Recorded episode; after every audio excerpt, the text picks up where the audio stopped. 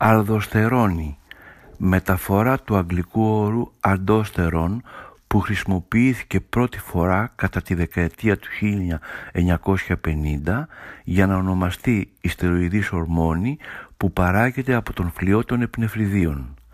Πλάστηκε από τον τύπο άλδο που προέρχεται από τη λέξη αλδεΐδη η οποία αποτελεί συντομογραφία aldehyd του λατινογενούς όρου alcohol dehydrogenatum δηλαδή αφιδρογονωμένη αλκοόλη και τη λέξη στερόνη.